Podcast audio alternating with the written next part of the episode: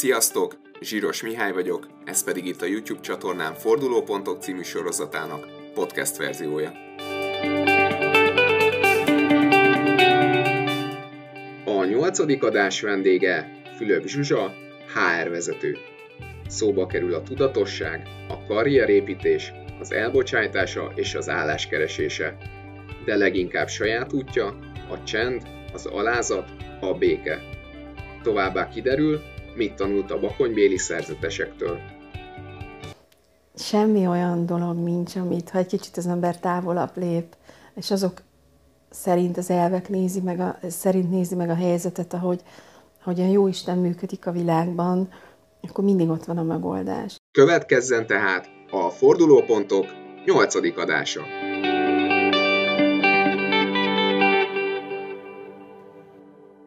Szia, Misi! Szia Zsuzsa, nagyon szépen köszönöm, hogy elfogadtad a meghívásomat. Egy kicsit mutassunk be téged. Te dolgoztál fordítóként, marketingesként is, illetve most már, ha jól tudom, 20 éve HR területen dolgozol, toborzással és munkáltatói márkázással foglalkozol. Uh-huh. Mellette pedig elvégeztél egy nemzetközi coach képzést, illetve én tudom, hogy te folyamatosan képzed magadat, folyamatosan tanulsz. Te mindig mindenben ennyire tudatos voltál? Nem, véletlenül sem. Uh, inkább én kíváncsi természetnek vallom magam, aki szeret kipróbálni dolgokat, és, és egyébként nagyon erősen éltet az, hogy mindig megnézzek valami új dolgot, vagy kipróbáljak egy új dolgot, ebbe bele is teszem az energiát egyébként.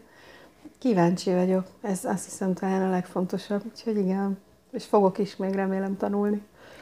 És a munkában, a karrieredben ott mindig ilyen tudatosan építetted magad?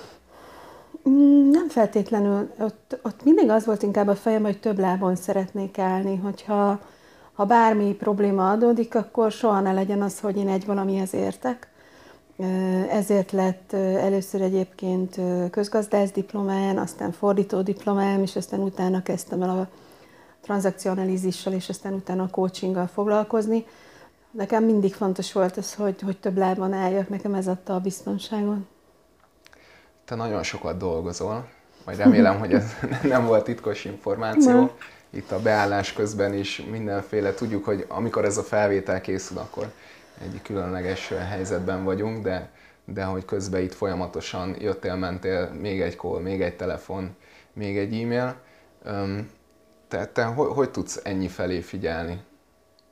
Nem tudom, azt kaptam a jó Istentől, hogy rendkívül jó a memóriám, és nagyon gyorsan tudok reagálni, és nagyon sok mindenre tudok egyszerre figyelni. Ezzel néha kicsit fráztozom a férjemre, aki el szokott az érezen képedni, hogy autót vezetek, telefonálok, és közben rúzsozom a számat, ezt így egyszerre tudom végrehajtani. Nekem ez teljesen, teljesen rendben van, hogy így megosztom a figyelmemet, és nagyon gyorsan át tudok csatlakozni a másik beszélgetésbe. Téged a cél vezérel, vagy ennyire szereted is, amit csinálsz? Hm. Mármint a munkában, vagy úgy? A munkában, vagy igen. Munkában?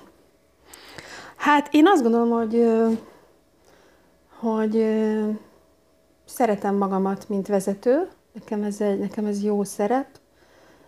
Kaptam valamikor egyszer még fiatal koromban egy ilyen ajándékot, azt hiszem a Jóistentől, hogy képes vagyok arra, hogy hogy felismerjek összefüggéseket nagyon gyorsan az emberi kapcsolatokban, és hogy megtaláljam nagyon könnyen azokat a pontokat minden munkatársamban, vagy minden beosztottamban, amiket, amivel én őket jól tudom inspirálni. Nem szeretem a motiválni szót, én azt gondolom, hogy motiválni magunkat tudjuk, az inspiráció az inkább másoknak szól, tehát én inspirálni szeretném a munkatársaimat.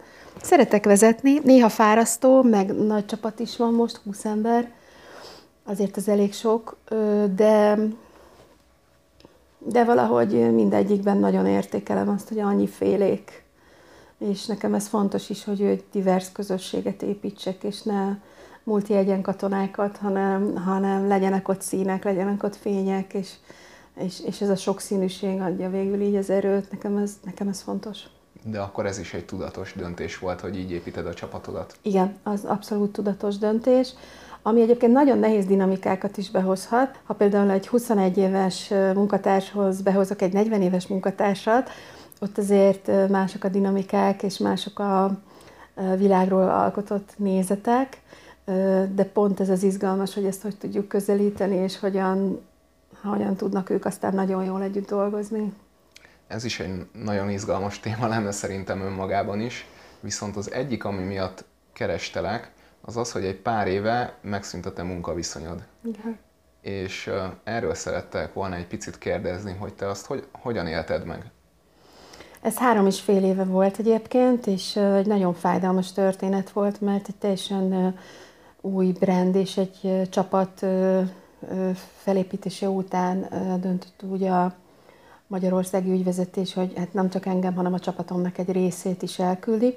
Ez egy számomra nagyon tanulságos időszak volt, mert maga a felmondás módja is egy elég, hát mondjuk, hogy úgy mondjam, ilyen, ilyen halálistás tevékenység volt, tehát mindenki előtt mondott fel mindenkinek az ügyvezető, ami azt gondolom, hogy a mai világban egy teljesen elfogadhatatlan módszer.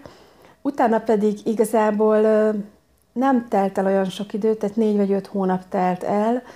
Én mindent úgy fogtam fel, minden napot, hogy én most azért dolgozom, hogy munkám legyen. Akkor Minden ez egy nap. teljesen váratlan szituáció Ez volt. egy váratlan szituáció volt. Reggel én bementem dolgozni. Annyi szerencsém volt, hogy előtte bekopogtam hozzá, és megkérdeztem, hogy miért szeretne beszélni a csapattal, és akkor elmondta, hogy nekem most felmond, majd utána összehívtuk a csapatot, és mindenkinek felmondott egymás előtt. Ez kicsit azért így vezetőként engem rosszul érintett. Nem számítottam rám, de azért volt bennem egy olyan érzés, hogy ennek előbb-utóbb vége lesz. És amikor vége lett, akkor nagyon érdekes volt, mert mert ugye ez egy gyász folyamat, amikor az ember elveszít valamit, vagy valakit, vagy valamit, amit felépített. Én egy olyan ember vagyok, akinek nagyon fontos, hogy, hogy a felépítménye azok működjenek tovább. Jó házépítő lennék. És, és ez egy nagyon erős gyász időszak volt. Gyász, kétségbeesés, türelmetlenség, ezek azok, a, amik így legelőször az eszembe jutnak. És aztán szerencsére nagyon gyorsan át tudtam fordulni egy olyan gondolkodásmódba, ami arról szólt, hogy megoldást keresünk. És akkor onnantól kezdve ez egy nagyon-nagyon tudatos döntés volt, hogy minden nap kontaktáltam, emberekkel találkoztam, komoly listákat vezettem arról, hogy kivel beszéltem, mit küldtem el neki, mikorra várom a visszajelzést. Dolgoztam azon, hogy legyen új helyem. Tehát és akkor... több, több irány is jött szerencsére. Igen? Tehát akkor tudtad hasznosítani a te tudásodat HR-esként? Én abszolút tudtam használni. Nagyon érdekes volt, mert akkor én írtam egy-két bejegyzést a LinkedIn-en, hogy én ezt hogy látom, és mennyire érdekes ezt így megélni a túloldalról, amikor nem én keresek, hanem azt szeretném, hogy engem keressenek. És, és akkor azért egy nagyon szomorú képet láttam a magyarországi HR piacról, amit azóta is így próbálok a saját csapatomon belül erősíteni, hogy így ne megéltem azt, hogy milyen az, amikor nem kapok választ, nem jelentkeznek, és egy ilyen, egy ilyen óriási kőfal áll az ember előtt, nagyon nehéz azon átmenni. Nagyon sokat tanultam abból az időszakból HR-esként is. Ami szerintem nagyon fontos volt, hogy én előtte pár évvel foglalkoztam outplacement-tel, és volt egy nagyon nagy vállalat, aminek most nem fogom mondani a nevét, de egy óriási leépítés zajlott, és én ott találkoztam olyan emberekkel, akiket 35 év után küldtek el a munkahelyükről. Tehát 35 évig dolgoztak ezen a munkahelyen, és akkor küldték el őket. És sose fogom elfelejteni, hogy volt egy néni, aki minden nap négy órakor kelt 35 éven keresztül, hogy bemenjen erre a munkahelyre. És, és amikor beszélgettem vele, és próbáltunk segíteni neki, hogy hogyan keressen újraállást, akkor ő nagyon nyugodtan csak annyit mondott nekem, hogy hát ő most megtanult úszni, mert van egy unokája, és az tök ciki, hogy a nagymama nem tud úszni. És akkor ő most úszodában jár az unokájával, és egyébként meg biztos, hogy majd talál magának munkát. És ez nekem egy ilyen, mindig így eszembe jutott az álláskeresés során is, hogy, hogy úristen, milyen minta ő, meg milyen erőt adó. Tehát valaki. akkor téged is inspirált valaki. Igen, abszolút. Amit akkor nagyon megtanultam, hogy kik azok az emberek, akik akkor is emlékeznek rád, amikor már nem vagy pozícióban. Ezt akkor nagyon megtanultam, hogy mi szól annak a helynek, amiben én ülök, mint vezető, vagy mi szól annak az embernek, aki én vagyok. És ezt most már nagyon jól szét tudom választani, és így mosolygok néha magamon, és felidézem azt, hogy amikor kerestem és kértem embereket, hogy találkozzunk, és networköljünk, és a többi, hogy legyen valami új helyem, akkor kik voltak azok, akik egyetlen hajlandóak voltak velem szóba állni, vagy beszélgetni, vagy akár egy közös üzlet felépítését felajánlani. Neked volt is egy ilyen történetet, hogyha jól emlékszem, hogy valahol egy, egy ilyen jelentkezés során megismertél valakit, és aztán abból nem lett munka, de jóval később ti tartottátok a közben a kapcsolatot, Igen. és jóval később viszont téged keresett meg. Igen, ez a barátság, ez hát most már nem tudom hány éves vagyok, meg nem nagyon akarok ilyen nagy számokat mondani, de 20 éve volt körülbelül. Én akkor jelentkeztem egy HRS állásra, és nem engem választott, én lettem a második. De valahogy annyira jóba lettünk, elkezdtünk beszélgetni, és nagyon jó barátok lettünk. És egyébként pont ezután, hogy engem elküldtek ettől a cégtől, és álláskeresési periódusban voltam, ő volt az, aki már majdnem letettem a voksomat egy vállalkozás mellett, és, és a Judit volt az, aki akkor megkeresett, és azt mondta, hogy szeretném, hogyha velem dolgoznál. És, és azóta is nevetünk ezen, hogy végül is csak sikerült, igaz, hogy egy húsz évet kellett rá várni, de végül is csak összejött. Jobb és, és nagyon-nagyon nem bántuk meg egyikünk se. Viszont így az álláskeresés után vele együtt elkezdeni dolgozni, nekem egy nagyon fontos felismerést hozott, amit azóta is gyakorlok egyébként, és ez pedig az, hogy megállapodom a vezetővel abban, hogy hogyan működünk együtt. Nagyon sokan úgy mennek bele egy-egy vezetői pozícióba, vagy akár beosztotti pozícióba is, hogy majd lesz valami. Én ezt tudom, meg jó vagyok, meg ő is tudja, engem választott, jaj, de jó. Ugye attól függ, hogy milyen helyzetbe keresi ezt az ember az állást. És, és elfelejtünk abban megállapodni, hogy egyébként azért vannak egy működésben, egy munkaműködésben is szabályok. És a Judittal mi rögtön az elején lefektettük a szabályokat. Ezek a szabályok ugye elsősorban arra vonatkoztak, hogy ki kell vennünk a, a privát szférát a mindennapi működésben, és nagyon komolyan egy öt pontot felállítottunk, hogy mikre kell, hogy odafigyeljünk, miről nem beszélünk mások előtt, mi az, ahogy nem viselkedünk mások előtt, és ez borzasztó sokat segített mind a kettőnknek.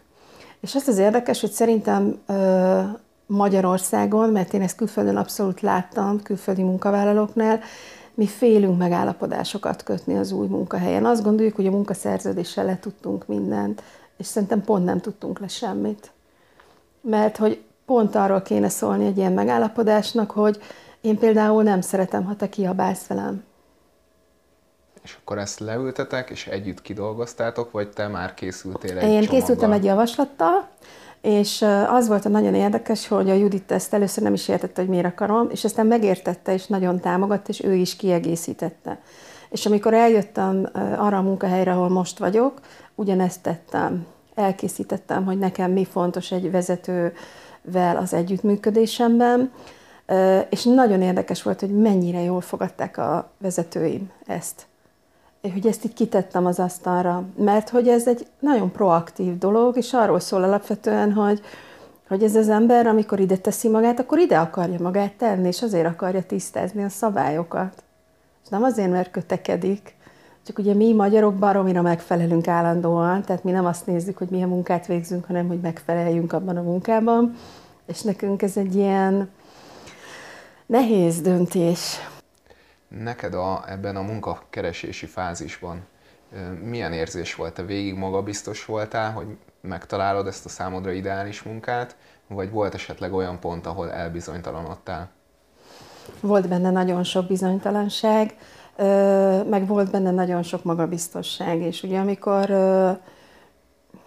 mikor interjún voltam, én azért elég pontosan tudom, hogy miket kell válaszolni vagy hogy kell viselkedni, vagy melyik mondat az, ami, ami jól működik, mik azok a szavak, amikre érdemes odafigyelni. Ez egy nehéz szerep egyébként, tehát itt akasztják a hóhért, amikor a túloldalon ülsz, és így úristen, neked kell elmondani magadról mindent. De azt gondolom, hogy ami, ami engem mindig visszahozott, az az, hogy, hogy tudtam, hogy meg akarom csinálni. És hogy ez nem volt kérdés.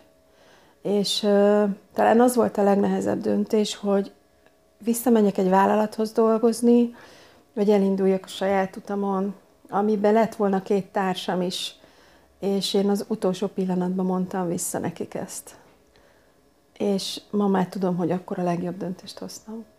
Ezt akartam is kérdezni, hogy, hogy én ismertem ezt a történetet, hogy te ebben a helyzetben hogyan döntöttél, vagy mi alapján döntöttél? Logika, logikai alapon, vagy, vagy neked egyébként az intuíció az milyen szerepet játszik az ilyen helyzetekben? Szerintem, amikor a, nálam ez történt, akkor én nem, de sok volt bennem a félelemérzés, és nem engedtem magam nagyon az intuíciómra hallgatni. És ami végül a döntést eldöntötte, az az, hogy abban az időszakban nálunk a családban volt egy probléma az egyik gyermekkel, és ott nekem végig kellett gondolni, hogy én ezt anyagilag hogyan tudom végig finanszírozni.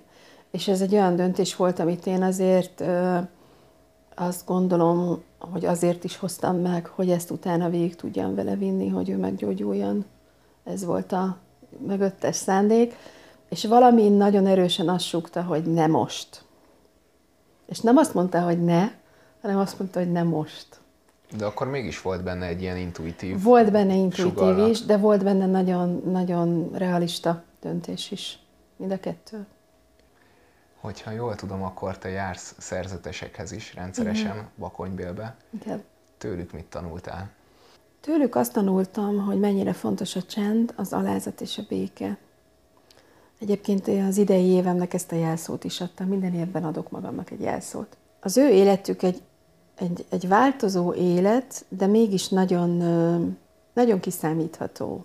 Ugye minden nap négyszer imádkoznak együtt, zsolozsmáznak, megvan, hogy mikor vannak ezek az időpontok. Ez egy nagyon fontos kapaszkodót ad nekik a mindennapokban, ami néha utálatos nehéz kapaszkodó reggel fél hétkor oda menni, együtt imádkozni. De máskor meg nagyon jó kapaszkodó, mert milyen jó, hogy oda lehet menni reggel fél hétkor. Ők azt tanították meg nekem, hogy nekem is fel kell állítanom az életemben ilyen kapaszkodókat. Mert hogy ezek stabilitást adnak. Lehet ez egy reggeli kávéceremónia, vagy mindegy, csak legyenek ilyen fix dolgok az életben, amiket mindig megcsinálok. És ez nem ilyen megrögzött mániákus dolog, nem erre kell gondolni, de hogy, de hogy azok mindig ilyen kiindulási pontok, lecsendesedési pontok.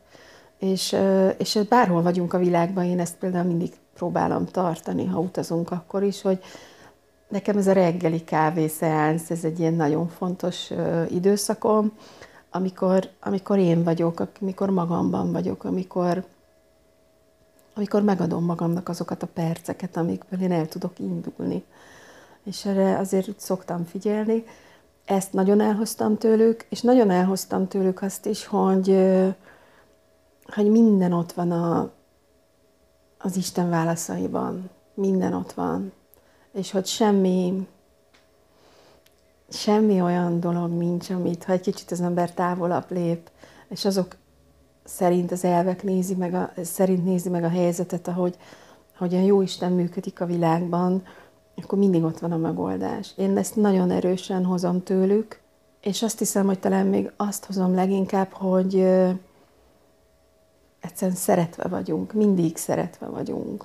Nincs olyan, hogy nem ha lent vagyok, ha fönt vagyok, ha koronavírus, ha nem koronavírus, ha bármi történik, én, én mindig kegyelemben tudok lenni, mert, mert van valaki, aki engem a kegyelmébe tart, és, és ezt nagyon erősen hozom. Egyébként nagyon, nagyon ismernek már engem a szerzetesek, és nagyon jól esik mindig, amikor, amikor oda megyek, akkor, akkor én hazamegyek, tehát ők az én valós otthonom. És amit még tőlük nagyon el lehet hozni egyébként, az a természet. És uh, ugye ők a fizikai munkát, a természetet, a vendégszeretetet és az imád, ugye a bencéseknek ez a, ez a, ezek a fő motivumai, és a csend. És velük egyébként nagyon-nagyon jó csendben lenni. Minden délben, amikor zsolozsma van, ebéd előtt, akkor ők egy fél órát, még a zsolozsma után eltöltenek teljes csendben. És ez a csend, az nagyon-nagyon érdekes csend. Ott, ott, ott szinte így lehet hallani, hogy a másik mit gondol. Nagyon izgalmas. Te ilyenkor tudsz befelé figyelni, vagy jönnek napi gondolatok, vagy ez, te hogy éled meg belülről? Először, amikor megérkezem oda a monostorba, akkor még, még sok a zaj. Sok a zaj. De, de aztán ez elmúlik. Kell általában egy fél nap, hogy ez a zaj ez elcsendesedjen, és onnantól kezdve elkezdünk beszélgetni a Jóistennel, hogy akkor hogyan is állunk a világgal. Mm. És egyébként ez az én egész Isten hitem egy nagyon érdekes történet, mert én felnőttként lettem megkeresztelve, méghozzá 12 évvel ezelőtt, mert hogy született egy keresztfiunk, aki miatt nekem ez nagyon fontos volt, és, és egy zseniális pappal találkoztam rögtön elsőre. Engem végigkísérnek valahogy olyan, olyan papok, szerzetesek, akik nagyon egyszerűen, de nagyon sokat tudnak adni. És akkor lettem megkeresztelve, és hogy ezt a családom is így azt gondolom, hogy nagyon jól veszi. Én nem erőltetem ezt egyik gyerekemre se, a, a férjemre se, de valahogy ezt ők így jól veszik, és tiszteletben tartják, és azt gondolom, hogy, hogy ez egy nagyon, nagyon fontos üzenet nekem, hogy, hogy elfogadunk téged, hogy így, így, így, ahogy vagy, és aztán nagyon érdekes, hogy lehet érzékelni, hogy néha ilyen érdeklődés is van, hogy akkor ott mi történt veled, vagy akár egy-egy alkalommal el is jönnek velem a templomba, de semmi erőszak nincsen benne, hanem ez az ő saját döntésük. Mert, mert szerintem látják rajtam, hogy, szóval, hogy én itt hazaértem. Nagyon hazaértem. Szerintem ez egy nagyon szép végszó és nagyon hálás vagyok neked, hogy itt a sok teendőt közé még be tudtad szorítani ezt a kis beszélgetést. Nagyon szívesen. Nagyon köszönöm. És további sok sikert kívánok Köszönöm. neked az utadon. Köszönöm szépen, Misi.